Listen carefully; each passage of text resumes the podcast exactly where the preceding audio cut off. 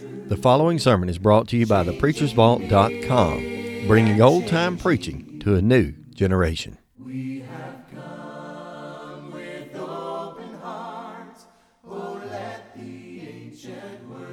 All righty, go ahead and open your Bibles back to the Gospel according to Mark. We're going to pick up here in just a little bit, Mark chapter 2, trying our best to examine tonight verses 1 through 12. So, Mark chapter 2, 1 through 12. When it comes to the Gospel of Mark, and of course we've discussed several things from it, I don't believe to any extent we've really exhausted chapter 1, uh, but I know we spent quite a bit of time on it, so it is time for chapter 2, and that's where we want to pick up. But before we do that, uh, I want to kind of back up and remind you, and I'm going to be sharing with you, with you, I think, this one being a little bit new, that there are several outlines that I try to put together. That's kind of one of my first steps when I go through uh, preparing for a, a class to teach or one to study for myself. It's just always been my approach to read through the book several times, and I'm encourage you to do that. If you got uh, the opportunity to read through the entire book, that's going to be a great benefit. Uh, I encourage you as well that if, if that was not expedient for you uh, all the time, at least read the chapter we're discussing. And even more than that, even a smaller window there, read the context we're in. And so that's what I've done. I've read through the Gospel of Mark probably, I don't know, 15 or 20 times myself, and then chapter per chapter as well. And I love to outline. I love to outline. It helps my memory, it helps me to kind of get a layout. And so this is just another one of the outlines that we've taken view of in the past. Particularly when we've approached that, we've tried to take view of it from a couple of major perspectives. One of those I know I put up way in the introduction, what I call the introduction, the introduction. We looked at how the Gospel of Mark itself divides itself into two halves. Now, that's not necessarily equal, but there are basically two major principles that are put forth in the Gospel of Mark. One of them, and it's the section we are in and will be in for quite a while, uh, it talks about the servant, that's Jesus, and how the servant gives his life to service. And of course, that's obvious. You can't be a servant without doing, doing some service to someone else. And then that breaks itself down. I won't go through to speak any of these, but we're in that first major section right here, which has to do with the servant's work. What is it that Jesus was set forth to do? What is his cause? What is his plea? What is his desire? And of course, as we've seen already in that, to kind of divide that up a little bit farther, we've noticed that of his work, his work has only had its beginning so far. The first chapter is just simply that it's the beginning of the work of Jesus Christ. And that's what Mark introduced us with when he told us there in verse 1. He said, This is the gospel of Jesus Christ, the Son of God. And so his beginning, his beginning of the gospel is what's been set forth. And everything that we've discussed to this point has fallen into that category. However, when we enter into chapter 2 in just a few moments, we're moving into another section, in my mind at least. And that goes, as you might see on the screen here, from verses 2, verse 1, all the way through chapter 3 and verse 6. So it kind of takes a little cutoff in the middle of chapter 3. But that's what I've entitled, for memory's sake, at least, the belittlement of Jesus.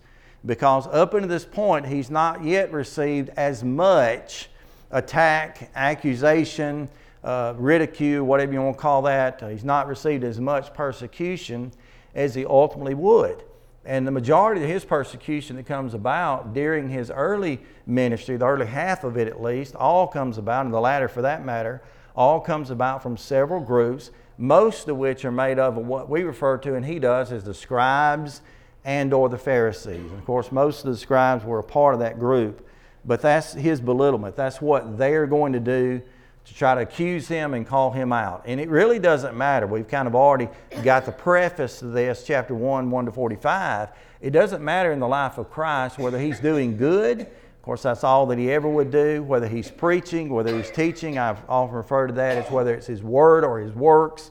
They've always got something to say about it. And that's kind of the case sometimes with our accusers, and especially the main accuser being Satan himself, the devil. He's going to have something to say about whatever we do, no matter how good it is. And so we have to kind of live a life on one stand, I think, uh, similar to Jesus, and that is we've just got to work on. We can't be frustrated, we can't be knocked down or put out uh, by the accusations and by the ridicule that we're put through. And so his belittlement is a big part of that. Of course, because that goes to chapter 3 and verse 6, uh, not a lot of more time needs to be spent on that. And then we've looked at this. This was chapter one in the review. I won't mention it, but you can see it on the screen. We talked about his confirmation, his challenge, of course, his cry, and all that to it's gotten us to this point. But even though you might see, and you do see in the scriptures, the copies that we have, you see shifts between uh, sections and particularly chapters. Uh, those things are always handy. Obviously, it would be impossible for me to just say, go to these words and you just thumb through and find it.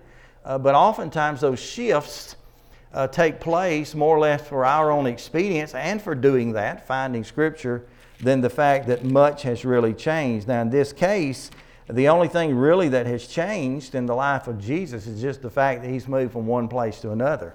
And in a lot of cases with Mark, and or it's true with John especially, they mark his movement specifically by where he was.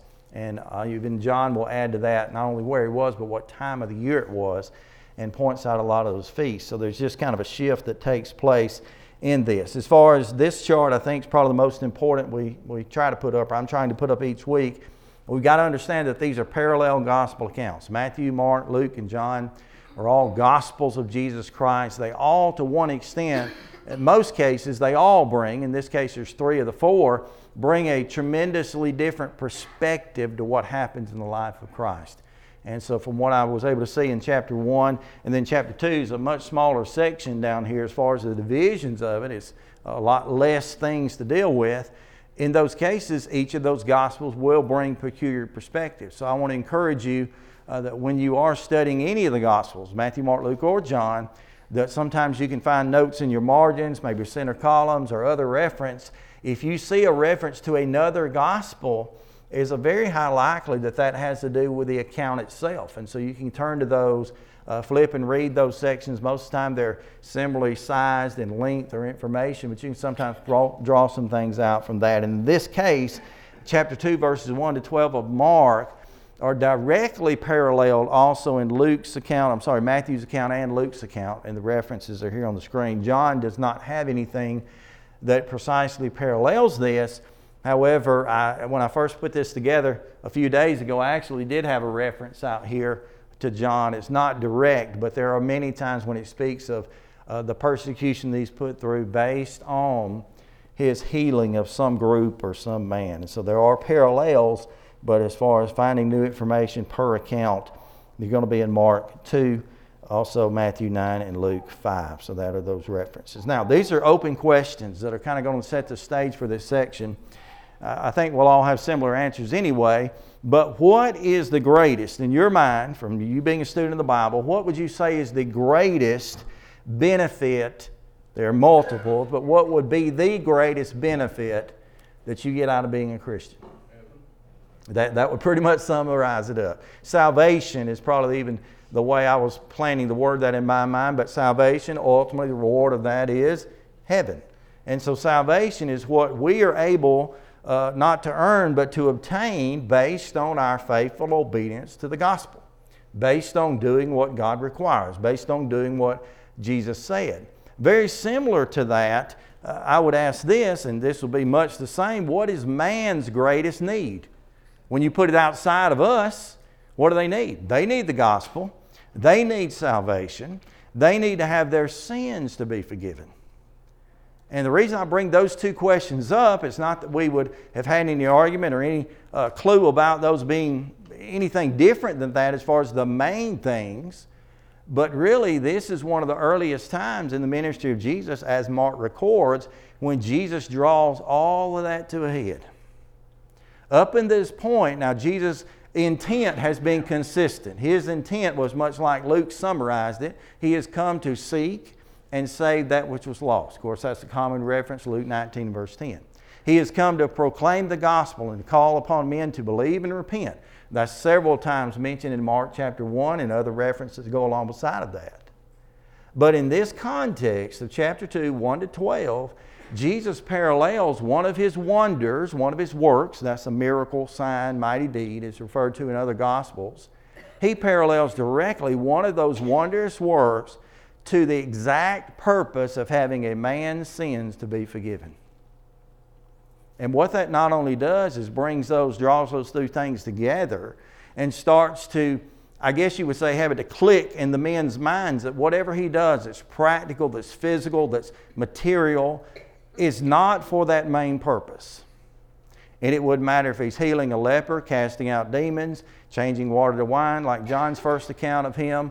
Um, you could name any of the miracles that he does, the 32 to 35, 36 of those that are recorded for us, the thousands upon thousands that would have been committed that are not recorded specifically. That ultimately, the purpose of that was to show us something spiritual and not just the physical. Again, that's things we understand and know, uh, I know as Bible students. But in this case, again, he draws that specific parallel. Now, to put a little purpose with that, a couple different scripture that I decided to kind of parallel with that, you can make note of or what have you. But for example, in Acts chapter 13 and verse 38, here's what it said concerning the work that Jesus did. Be it known unto you, therefore, men and brethren, that this man who preached unto you, uh, he preached unto you for the forgiveness of sins. Now that comes into play much like the next reference I'll pop up on the screen as well. It says, In whom we have redemption through his blood, that's Jesus' blood, the forgiveness of sins according to the riches of his grace. Other passages, the Old Testament lay aside of that also, Exodus 34, 6 and 7. That has been the intention of God from the beginning, is to provide a way since the garden that his son will be able to come and to have those sins to be forgiven.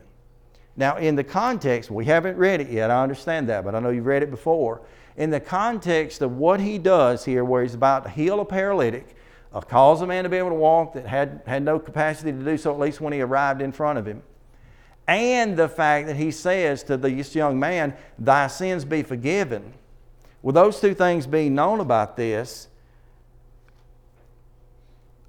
what is the ultimate desire of Jesus?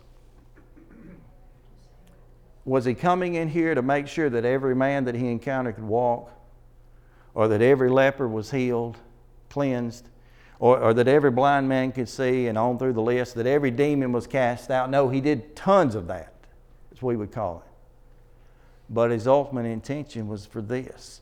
And what he does in this context, which the Pharisees, the scribes begin, again, this is kind of their beginning to bite down on him, the beginning to belittle him what they have a problem with at this point more than anything else is not the fact that he healed anyone, but the fact that he said that he was going to forgive sins. Why would it be a problem? We're going to look into this as we get to it, but why would you say right now, why is it a problem that Jesus would claim to forgive sins? The context, they make an accusation that's true, actually. What do they say about it? It makes him equal with God, and they say only who can do that? Only God. And that's been universal, old, new, what have you. Of course, Jesus, as Cliff just referred to in here with us, being the propitiation for our sins, being the replacement, the, the what does that taking away of our sins, his bloodshed being such. But in the case of this, that is ultimately their problem. And when they argue with him, as we're about to read, look, only God can do that. Are they right or wrong? They're absolutely right. And so this proves, once again, as if the other miracles to this point haven't, this proves absolutely his deity. That him in humanity also possessed within himself as equal to that deity. And so he's going to be committed to not only healing men, but also to forgiving sin. So let's read the context here and we'll start to break a little bit of it out. First of all, starts out, I'm reading from the King James here. And again, he entered into Capernaum. Now, we've looked at Capernaum several weeks ago and kind of the uh, place on the map where that was. After some days. Now, there are none of these accounts, whether you look at Matthew's account, Matthew chapter 9, nor uh, Luke, that give any clue as to how many days, but there was a period that passed. He, he and came back into Capernaum after some days, and it was noise that he was in the house. Not sure what that is. Could have been Peter's house, could have been anything else. What do we know about Jesus specifically that he told, though? We don't assume him to be a property owner. But he obviously had places where he typically liked to go the house of Lazarus, the house of Peter, and such. And straightway many were gathered together, insomuch as there was no room to receive him, no, not so much as about the door. And he preached the word unto them. Now, if you want to kind of put a marker right there beside that last phrase, he preached the word unto them. Remember, back over in chapter 1, that was his intention the whole time. No matter whether he was actually speaking with his mouth his words or working his wonders, his mighty deeds, his miracles in any sense, he was intending to do that for the same end, and that is to draw men unto him. And so he desired to preach. That's why he's many times when he moves immediately from place to place to place, he lets his disciples be reminded that his purpose was to go about and do this, to teach the gospel. So he preached the word unto them. Verse 3 And they came unto him, and they come unto him, uh, bringing the sick of the palsy, who was, which was borne of four and when they could not come in nigh for unto him for the press, they uncovered the roof where he was. And when they had broken it up, they let down the bed wherein the sick of the palsy lay. And Jesus saw their faith and said unto the sick of the palsy, verse 5, Son, thy sins be forgiven. Again, that's kind of a key breakout phrase that matters in the text. But there were certain of the scribes sitting there and also reasoning in their hearts, why did this man thus speak blasphemies? Who can forgive sins but God only? Now, you can put out beside this that this is one of those places where Luke helps out a little bit. Uh, Mark mentions the scribes and the Pharisees being there. Luke seems to give the idea that he was there specifically with the scribes and Pharisees. Luke kind of front loads the account by bringing out the fact the scribes and the Pharisees are there. But nonetheless, they're present. Why doth this man, verse 7, speak blasphemies? We'll come back to that. Who, their question, can forgive sins but God only? And immediately, when Jesus perceived in his spirit that they had so reasoned within themselves, he said unto them, Why reason ye these things in your hearts? Whether it's easier to say to the sick of the palsy, Thy sons be forgiven thee, or arise, take up thy bed, and walk. Now, I hadn't got the screen up yet, but I put a huge question mark behind that because if you'll notice, when he asks those questions, which one is easier? Is it easier to forgive sins or is it easier to cause a man to walk? You'll notice in verse 10 there's no reference to their answer. Why couldn't they answer him? Much for the reason they rarely answered him, that's because he had them. That's because any answer that they give He's got them. If they say, well, it's easier to forgive sins, he's like, well, why would that be? You said only God can do that. Or if they say, well, I tell you what, it'd be a lot easier to make a man walk. Well, they might assume he could do that because he'd already healed several, many up into this point. But at either rate, they are not willing to give Jesus either one. So there's no answer recorded there. But why would you even ask? He said, But that you may know that the Son of Man hath power on earth to forgive sins. He saith to the sick of the palsy, I say unto thee, arise, take up thy bed and walk, go thy way into thy house. Now, another word that I emphasize we'll have to get back to, you might want to go ahead and circle. Circle the word know right here. That you may, verse 10, that you may know that the Son of Man hath power on earth to forgive sins. So this is going to be a learning moment. It's kind of a learning curve, as we call it, for these Jews, the Pharisees, and all that were around him, because he's going to draw them through what, event, what eventually ends up to be two miraculous acts. And thanks be to God, there's at least one miraculous, you might call it miraculous, maybe it'd be supernatural act that continues to happen today, and that's what? His ability or God's ability to do what? To forgive sins. We don't necessarily have the other miracles being seen. We have none of them being done or called to be done by men today, none of that. But thanks be to God that forgiveness of sins continues to be one of those supernatural things that only He could do uh, through us. Now, I won't go into much of this, but I want to pick it up as we start to divide out. When it mentions Him being in Capernaum, and when it mentions the context here, or the, uh, the mention of the fact that they came up on the roof and they started to break that roof down, this is one of the pictures, and I, I, found this actually, this whole thing was in Apologetics Press website. You know how uh, studied and, and, well good they are at putting things together. Uh, they've got some pictures of what would be the thatched type of roof. And, and I pictured them probably a little bit different than this. But basically, the thatched roofs that they had on most structures in that day, if it were a thatched roof, were done so by laying down a, a series of timbers, obviously, kind of a base. We might call it the rafters or something like that. And then they would in turn, or the joist, and then they would in turn lay on top of that a, a series of reeds or, or some type of material, you know, grass type materials. Come on top of that with typically a layer of mud, which they packed really, really heavily. There was even a device that's been discovered. I don't have pictures of this, but uh, there are pictures available. But there's even a device that's been discovered that they assume was somewhat of a roller. I don't know if you've ever seen anybody put down a linoleum back in the day, whatever they call it, vinyl now. Sometimes they'll have a vinyl roller to smooth things out. They had something like that used supposedly for making roofs.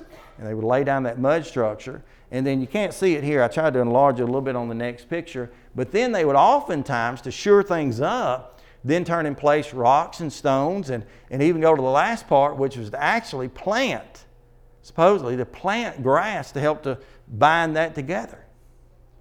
So I, have got more grass in my driveway than they got right there, and I didn't try to get it, but that's the way they structure their roofs.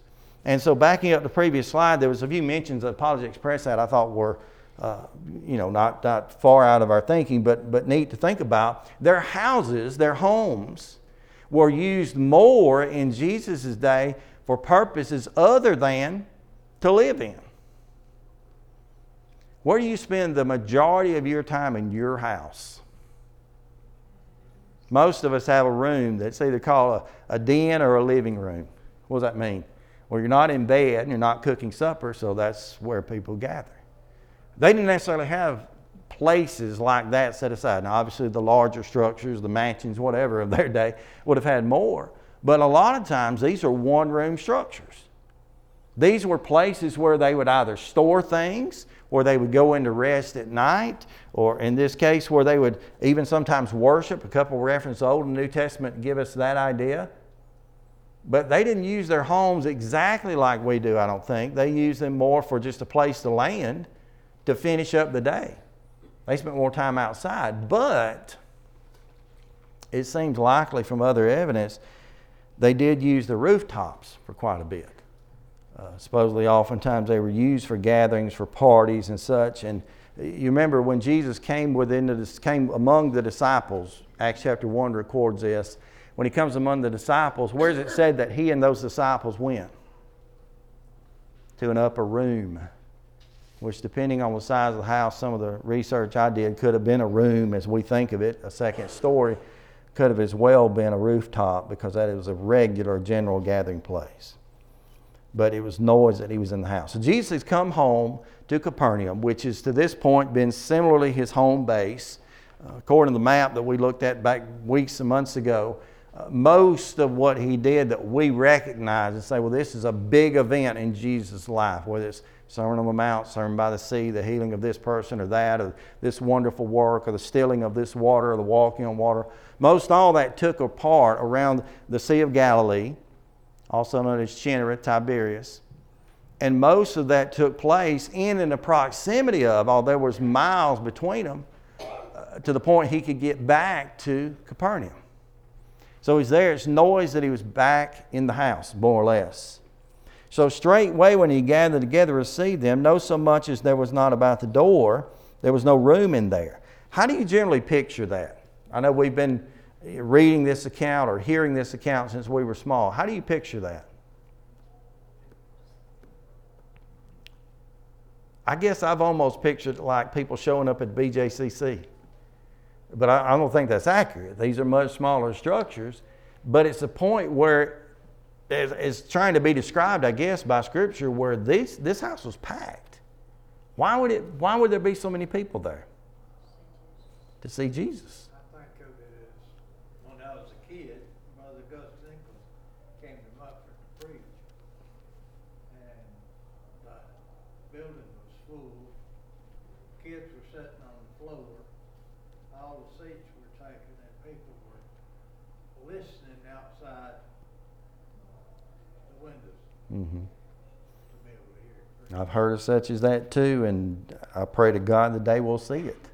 I mean, that's going to be up to a lot of the work that we're able to do, and of course, the grace of God to do so. Now, Linda's nodding like you're telling the truth there. She kind of, some of you know things like that that took place.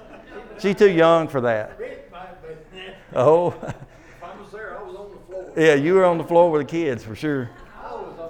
But you know, this is a this is a gathering. People have come in; they're here to hear Jesus. Now, the thing about this particular gathering, and I, I, I didn't even get my little cheat sheet out right here, but you think about any group. I would apply this even probably especially to a religious gathering. If you want to use that, that, that my quotes can't get wide enough to, to loosely say that. But you at a religious gathering or any gathering, you're going to have all kind of people. You're going to have some people, not to go into the divisions I kind of came up with in my mind, but you're going to have some people who are flat out there because they're just curious. That's all they're there for. They just want, hey, what's happening? There's a big crowd already gathering. I don't know what's happening down there. I'm on my way. Now, in a smaller town, we absolutely know that takes place. That's undeniable for a small town like we live in around here. But you're going to have those that are curious. You're going to have those in, in a lot of cases that are there because they're really concerned. I mean, if you have someone who knows already, and some of these people may have, who knows already the work that Jesus is doing, they may very well be concerned about that. You take, for example, what he did in the previous chapter, uh, just back up a little bit. Um, let's see, I'll go all back to, well, you go as far as you want, really, but let's look at verse 44. That's the previous chapter. Then saith him, uh, Sim, see thou nothing to say any, I can't read tonight, you can evident tell that and saith unto him, See that thou say nothing to any man, go thy way, show thyself to the priest, and offer for thy cleansing the things which are commanded of Moses and testimony unto them. But he, now remember who this is, this is that leper. But he went out and began to publish it, much to ablaze abroad the matter, insomuch as Jesus could no more openly enter into the city but was without in deserted or desert places, and they came from every quarter. So I would assume there's some there that are curious, maybe, but there are definitely going to be some there who are concerned. We've got a, a healer come to town.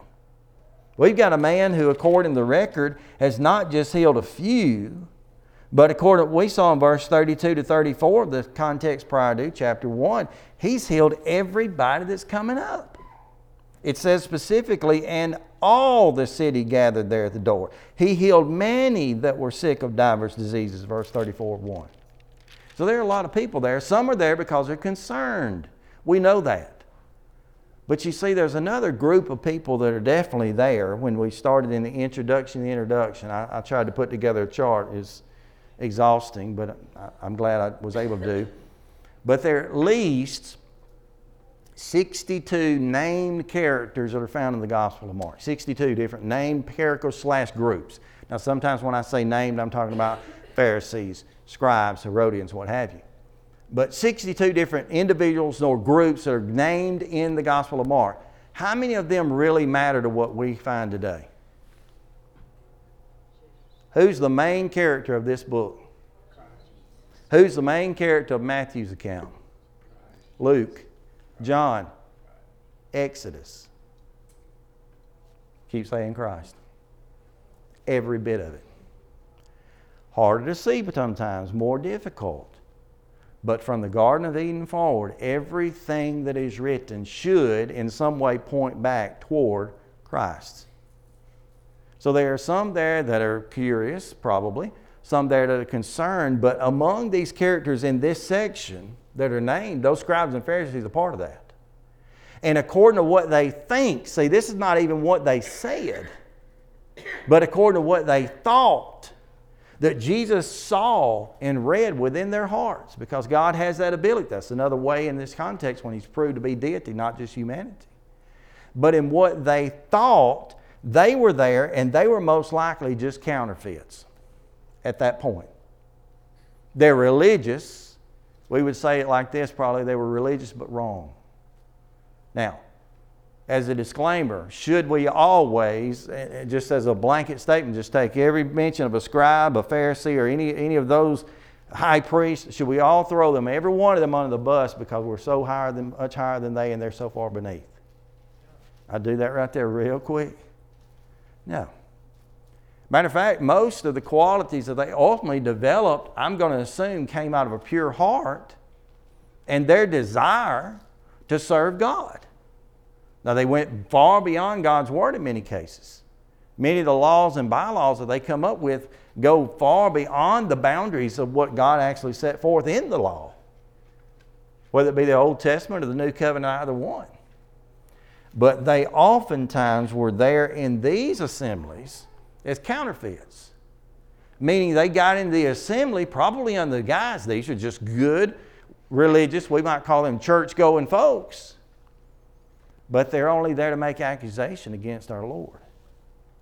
And that's what they ultimately do in here. So there were those that were there, but there had to have been there, and there were at least at least five. I don't know how many others, but there were definitely five there. I would say that were committed.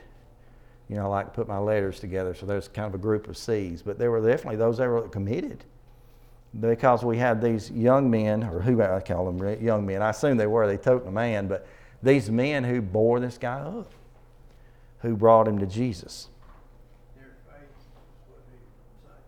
Their faith is what he's going to bring out, what he's going to cite for sure in the context. And that's something we'll have to continue to discuss as we do go through. But they bring the one, I'm in verse 3, I guess, something of that sort. Uh, they bring the one in him who was sick of the palsy. Now, all the accounts similar to, similar call him something to that effect. Uh, the word leans itself, and, and it said make a hill of beans, but the word tends to lean itself toward maybe someone who has had a stroke or something like that. Of course, we know people were born with what we would call palsy, weakness, or, or the lack of strength, something like that. But it may lean itself to the fact that he was at least unable to move or complete movement on one side. When they couldn't come nigh to the door, they uncovered the roof and he broken it up and let down the bed of the sick of the palsy in that. Can you just imagine for just, just a moment or two, you, I'm sure you have as you read this before, what would it have been like to be in a house, that's what it was called, to be in that place and to have Jesus preaching, teaching, whatever you would call that, and to have the roof start to break up? And if you go back, I won't scroll all the way back to it, but you go back and you picture that thatched roof that was seen a moment ago, and you picture the way that was designed with the beams, then the layer of the grasses on top, then the layer of the dirt, the mud compacted, and then the stone. You see that type of roof perhaps beginning to break up. What's more than likely happening inside where those people are? Subjection, but obviously something's fallen. Uh, there's no way that you're taking a roof off, a ceiling out of a house even, and there not be some debris. Uh, most of you don't know this, but I, I remember Philip knows it. And y'all, what was it like when y'all took the uh, popcorn ceiling off in Oxford? Linda and Rick, I'm horrible, right? I saw it. I witnessed it too. Uh, if you do anything with a, with a rooftop, something's coming down. I mean, you're not keeping it up. They break the roof up. Now, other of the gospel accounts, this is where you keep the gospel accounts running, Matthew as well as Luke's account, uh, explains this in that they pulled up the tile. So we got Mark saying that they just broke up the roof, and we apply that and say, well, that most likely was a thatched roof and all that explanation. But then Luke tells us that it was tile. Bible discrepancy? No. Perspective has something to do with that. Um, some of the more wealthier houses, we don't know exactly what this was. Could we pinpoint it? Doesn't even mention. Some of the more wealthier structures in that had more of a tile type situation. Um, they would have most likely uh, broken up more of a section of this. You obviously would know they're not trying to pull the whole roof off of this, so tiled areas, sections are coming out of this. But they're removing the roof there's got to be some level of disturbance. So, verse 5 when Jesus saw their faith, whose faith? From your study before, whose faith? Ones that brought him? Any other ideas? Ah. when there's something like this that could potentially go either way, potentially, it'd be my tendency normally just to disclaim and say I can't be sure. In this case, I'd be a little more dogmatic. The faith that's founded here would have most likely included the man. Now, I'm 40, am I 49? 48? I'm right in that age. Most of those years, I have always looked at this and thought, well, exactly, I think Lucy or somebody else said it too their faith. Their faith. And, and the, the issue with that, if there, then if there is an issue, what do some of the religious world like to take that idea and run with it? What, what, what do they like to do with that? You see, here we've got a man who has his sin forgiven, and guess what he didn't even have to do? He didn't even have faith. This man is healed and his sins are forgiven, and he had nothing to do with that. It was the faith of his friends. Now, do the faith of his friends have something to do with the account? You have to know it does. But who else would have had faith in this situation? The man. Uh, again, I, this is my mistake, and my, my being a complete, uh, I don't know what word you'd apply that, ignorant of the situation but I look at this and I just read it for what it says. Um, I've, I've, started piddling with the New King James. I don't think the New King James, Brad, you got the New King James. Does it say anything different than their faith? Because the words are there. I mean, the, the, the Greek is there for it. It's just their faith.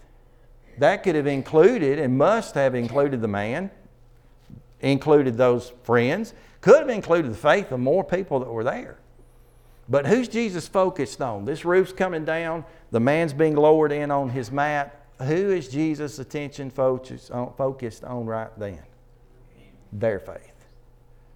So he sees those men. Again, whether or not we be dogmatic or not, Jesus saw their faith. And we'll, we'll look at that some more in just a moment. We do know that Jesus does, while on earth, at times place I don't know what you call it, other than gradients or ratings on some people's faith, right?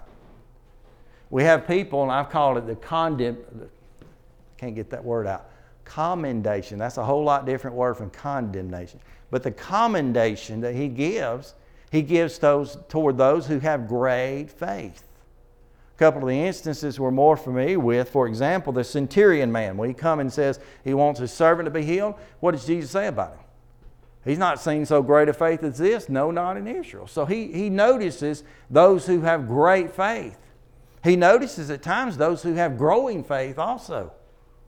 There are times when people come to him who have a level of faith that he in turn understands and notices that need to grow. And I put down a number of the references where their faith was mm, uh, at least referenced as being great or greater or more than or what have you. There are some of those extra references down here, but that oftentimes happened.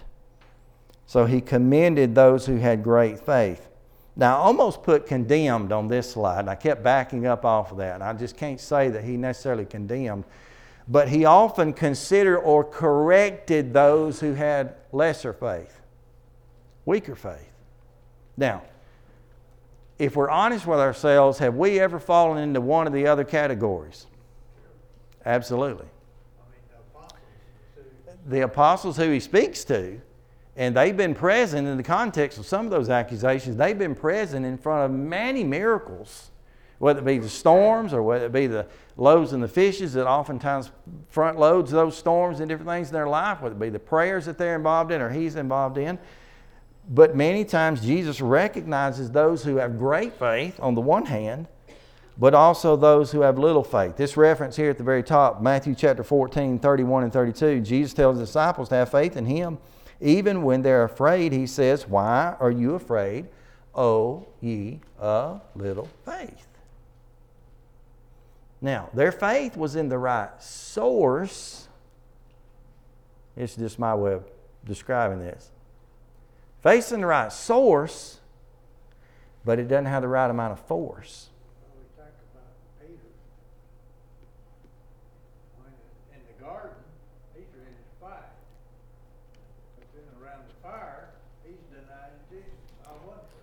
Similar idea.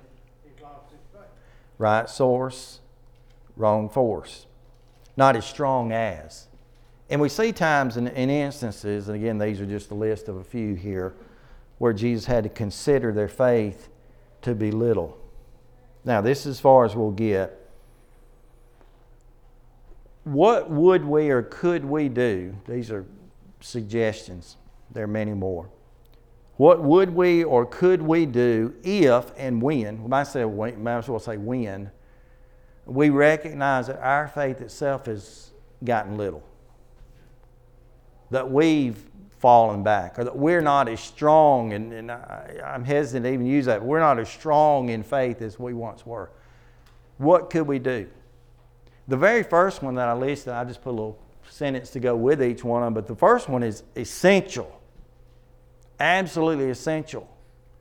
When my faith is weak, the number one thing I must do is to read my Bible. Why?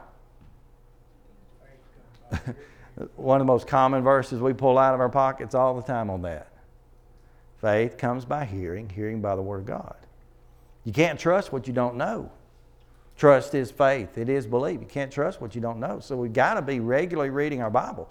And, and I can't tell you the number of times where my faith has failed uh, miserably when if I'm absolutely honest with myself, the one of the areas, and there's the next one's very close kin to it, one of the areas in which my faith has begun that fall is my lack of regular reading or studying the Bible.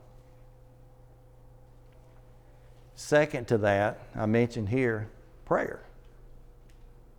You know, prayer within itself, and the fact that we're able to pray to God, the fact that we are able then in turn, in most cases, or many cases, to see God answer those prayers. Now, sometimes He's delayed, sometimes He's direct, sometimes we're denied. That's my three D words for that. But when we pray to God, as, as Jesus taught there in Sermon on the Mount, asking it shall be given, seeking you shall find, knocking it shall be open. The practice of praying to God is a huge part of the relationship we have with Him and a huge part of the reason our hearts can trust Him. The next one I put down is a little more subjective, but it's through experience of mine and, and others. When we have the sense of needing help for our unbelief, well, I, I just misspoke. This is not subjective either. The last one is. I might have ordered my mind. We must assemble with the saints. Several reasons why we gather on the Lord's day. What's, what would you say the first reason would be? Commanded to do so to worship, to partake of the implements, to do the things that God prescribed for us on that day. What is a secondary thing that comes about? That occurs in the life of those of us who are blessed to assemble together. That's the key word on the Lord's Day or any other time. Exhortation. Matter of fact, in the big context that uh, we like to uh, wax a proverbial elephant with from Hebrews 10 and verse 25 about the assembly, the context and the statement that is made there is not directly about it's a sin to miss church. That's, that's a given in some of that. But the direct uh, th- principle that's set forth is what? When you're not there, you miss that exhortation. I, I, I feel, I'm saddened by the fact that so many of our number at times cannot attend. And if you've ever been in that boat for any period of time, you know immediately how easily it would be for your faith to take a hit. Now, there are some that choose not to, but I'm talking about those that cannot. We've got several shut ins among us that, that hadn't been here in years. I mean, that's, that's for their reasons. It, it, it is what it is. That's hard. I think the longest I've ever missed was two weeks. We were in my heart transplant. Yeah, two weeks because I was captive in the hospital. I got out on Wednesday. I went to services that night against doctors. It means a lot. And then the last one here, this is the subjective one. I made a mistake earlier, but the last one here, I would say just, just the fact that well, there's two more serving others. How much does it build our faith when we serve other people? You ever been in a place where your faith is failing, or you're discouraged, or downtrodden, or depressed, or whatever you could put along with that? And your life is focused on you and you only, and that happens to us, and that's fair many times.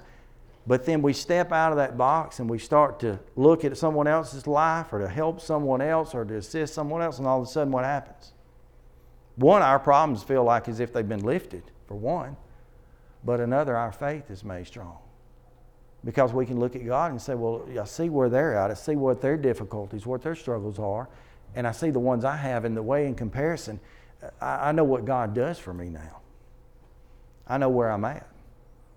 And then the very last one, this is just stuff I listed. This is important. Be patient. When my faith is weak, I've got to be patient. Don't expect to be perfect in your faith overnight. Don't expect for that man to be perfect in your faith ever. But be patient. Now, that's all about the fact that he saw their face. So we'll come back to that later. We've still got much context to go. But that's where we are. Questions, comments, corrections? I appreciate your time and your attention.